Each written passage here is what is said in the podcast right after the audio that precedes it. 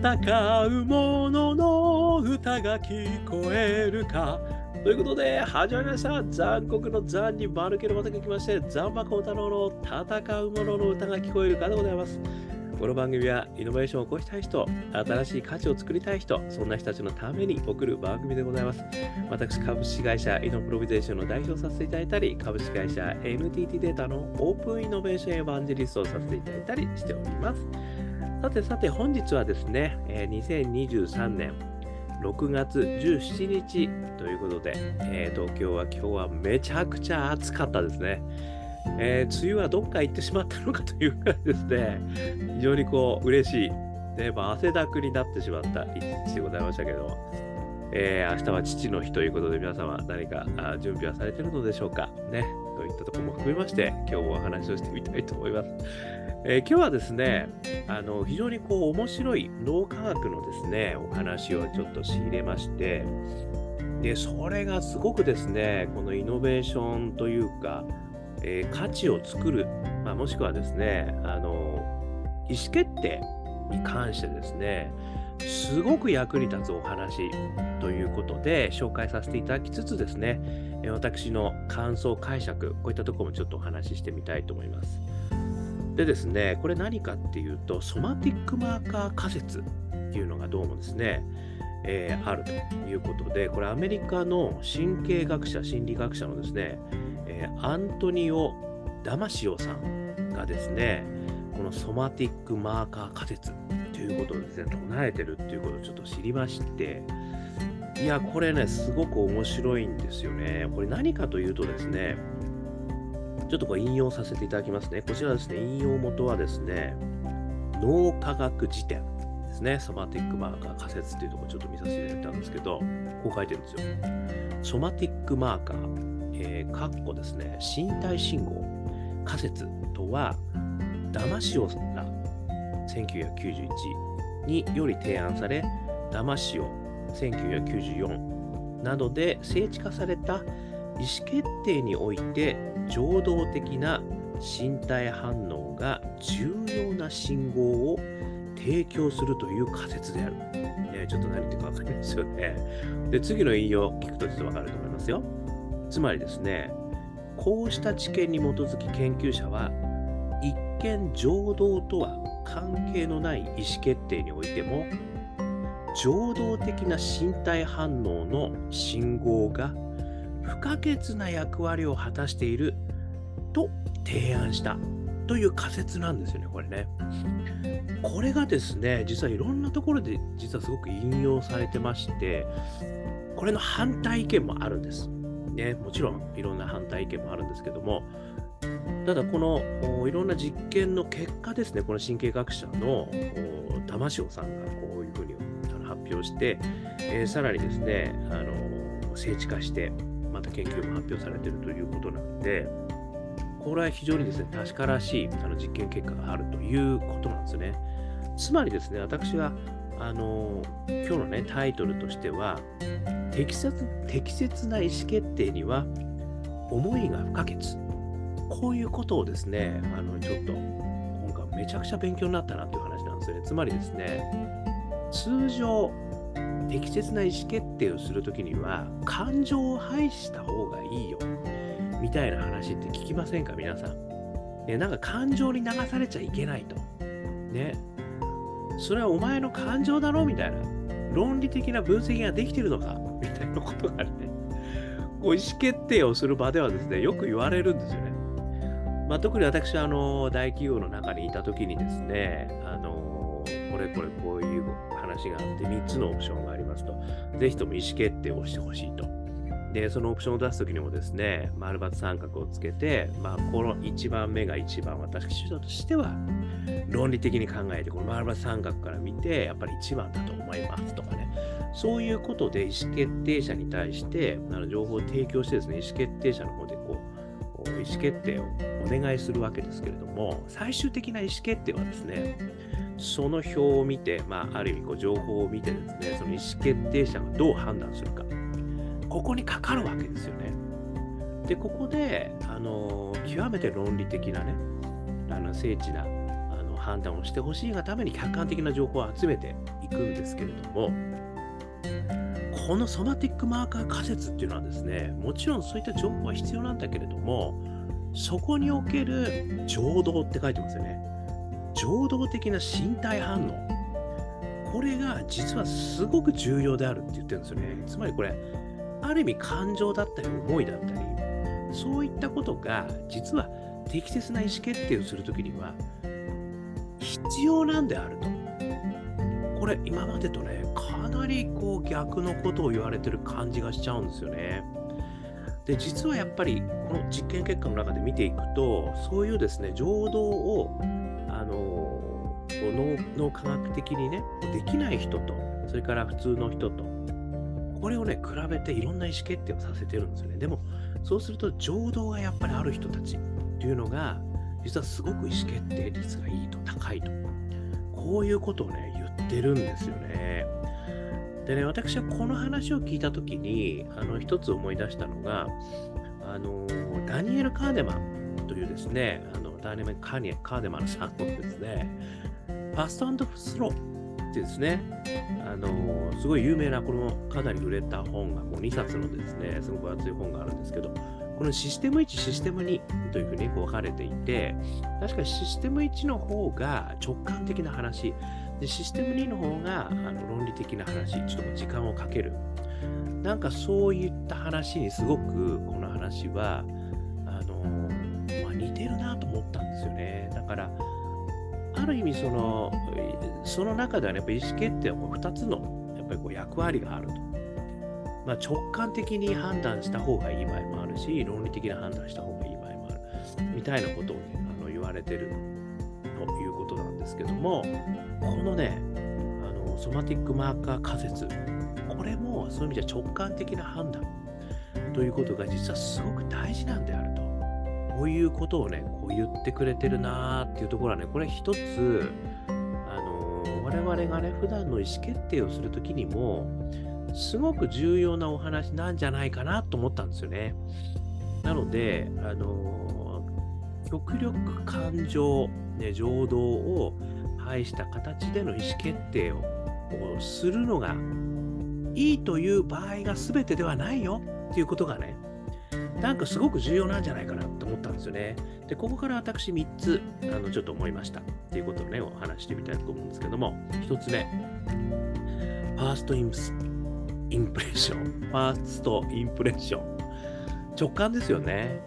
でこれがね、実は私やっぱりすごく大事だなと思うんですよね。これもね、いろんなところでね、研究の話も出てるんですけど、一番最初のインスプレあのインプレッションで、うわ、なんか変だよな、これ、とか、なんかちょっと気が進まないなとかね。そういうことを思うことってやっぱりあるんですよね。で、それっていうのは、さっき言ったこう丸抜でね、何かをこう比較して論理的に、客観的に考えると、それはありなんだけども、なんか気が進まないみたいなことってあるんですよね。こういう時はね、意外と、まあこれもね、バイアスなのかもしれないんですけど、なんとも言えないんですけど、意外とね、ファーストインスピレーションが当たってたみたいなこともね、結構あるんですよね。だからこれがね、やっぱりすごく大事にした方がいいなというふうに思いました。ね、だから何かこう、情動的な身体反応っていうところがですね、実はすごくこう、あの論理的には測れない部分、まあ、感情的な部分なのか、情動的な部分、何かこう、感じたところで、あの、信号を出している。まあ、それに耳を傾けるってことはやっぱりすごい必要なんだなと。これ一つ目ですね。それから二つ目。ファッションですね。内なる情動ですよね、これは。だから、ある意味ですね、その内側から出てきている思いみたいなことが、実はそのファーストインプレッションであの直感的に判断する一つの材料になってるんじゃないかって気もするんですよね。やっぱり自分がどういうことに対してこう情熱が湧くかどうかってことですよね。で、どういうことに対して逆の情熱が湧くか、まあ、要はもうやりたくないという情熱が湧くか、これやっぱりその人の中にあるこう普段の生活だったり、まあ、もしくはその人の歴史の中におけるあの思い、ねまあ、もしかしたらそれがあの哲学、その人の中にある哲学なのかもしれないんですけども、なんかそういうことがやっぱりすごく最終的な意思決定にはめちゃくちゃ重要なんであると。これがね、2つ目ですね。パッション。ね、そして3つ目、大義ですね。お前は、イノベーター3つのフレームからどうしても出したいのかって言われそうですけど、やっぱりこの大義っていうのも、実はそのパッション内なる思いから出てきて、それが外に広がる思いなんですよね。だからその外の人たちについてどんな貢献をしたいかっていう、これも自分の思いの一つなんですよね。これも一つ私は、あの情動の一つなんじゃないかと思うんですよね。これもやっぱり、やっぱりこういうことをあの世の中の人に実現していきたい。もしくは、こういうことは世の中の人人には自分はやりたくないんだと。こういうそのまさに哲学は自分の思いから始まって自分の中にあるものから外へ提供するものこれがまあパッションと大義になるんですけどもやっぱりそういったところがねやっぱりすごく重要になってくる。これをあの磨くことがですね実は適切な意思決定をするときにはすごく大事。まあ何が適切かっていう話もあるんですよこれね。これ誰にとって適切かっていう話はすごくもう掘り下げるとわけが分かんなくなってくるんですけどでもやっぱりそう自分自身としてまあ納得感があるとか、自分自身として後からあの後悔をしないとか、まあやっぱりあの時の判断は間違ってなかったなって自分自身で思えるかどうかっていうことがやっぱりすごい大事なんじゃないかっていうふうに私は思っていて、でそれをやるためにはやっぱり情動ですね、この感情の部分、ここにあのやっぱり耳を傾けるってことがね、実はすごく大事なんじゃないかなっていう、まあこういうふうに思ったということですよね。で、ここからさらにですね、思うことは、あの例えば大企業の中にですね、あの幹部候補生とかね、こういうその大きな意思決定をする人たちを育てるわけですよね、大企業の中では。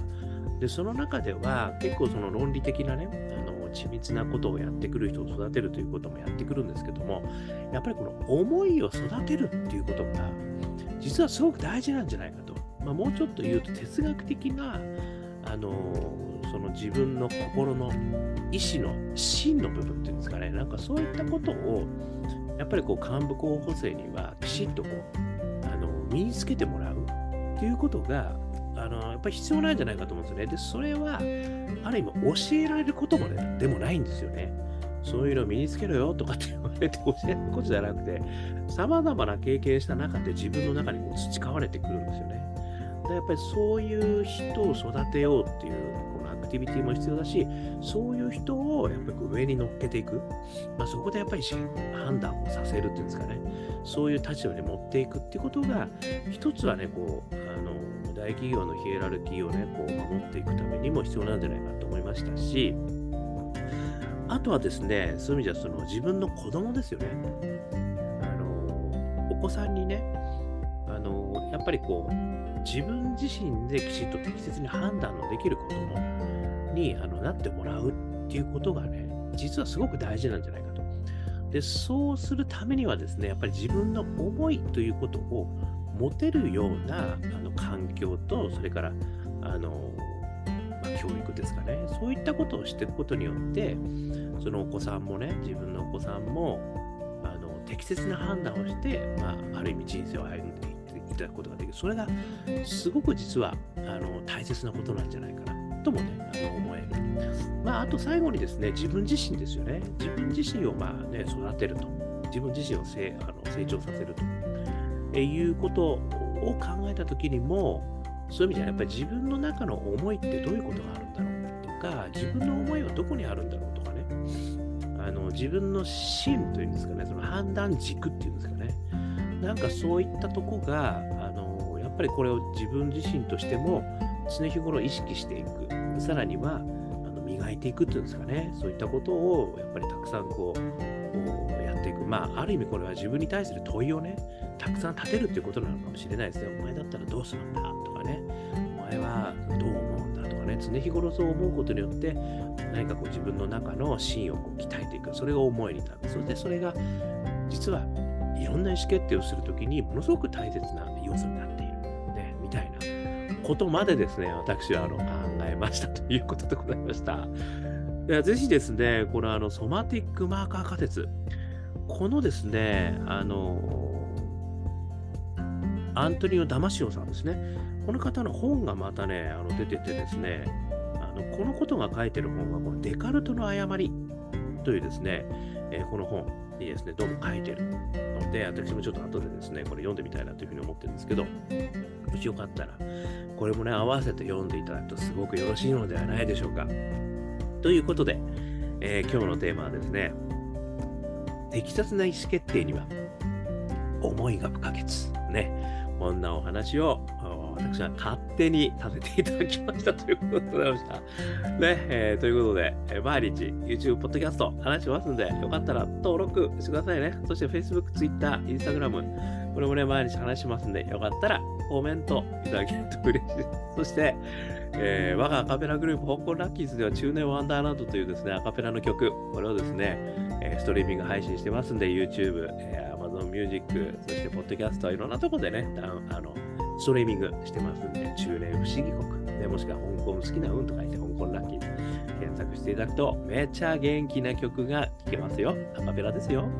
そして、アジャーニー・オブ・ラッキーというですね、4曲入りの、これは感動シリーズの、えー、新しいアルバムがですね、出てますので、これはあの iTunes、それからモーラね、こういったところでダウンロード販売してますので、よかったら見てみてください。えー、そしてですね、香港ラッキーズ商店 というところでですね、CD 売ってますよ。えー、そして、一人からでもイノベーションができる、そんなことを書いた本、オープンイノベーション21の秘密。こちらもですね、電子書籍、リアルに書籍ありますので、1時間ぐらいで読めちゃうけど、21の秘密が手に入っちゃう。こんなことなんで、よかったら見てみてください。えー、そしてですね、えー、普段はですね、私はあのイノベーションのコンサルやってますので、もしですね、えー、イノベーションで何かこう悩んでる、新しい価値を作るにはどうしたらいいのか、悩んでる、ね、人材を育てるにはどうしたらいいのか、大企業の中でイノベーションするにはどうしたらいいのか、いろんなね、悩みがあると思いますけれども、よかったらお気軽にご相談くださいませ。そしてですね、起業したい、ね、起業家の皆様もですね、なんとかあの何度でも挑戦できる世界、こういった世界をですね、実現したと思ってますので、えー、そういうのに興味ある方は、あぜひともご連絡いただければと思います。ということで、今日も聞いていただきましてどうもありがとうございました。それではまた明日。頑張りましょう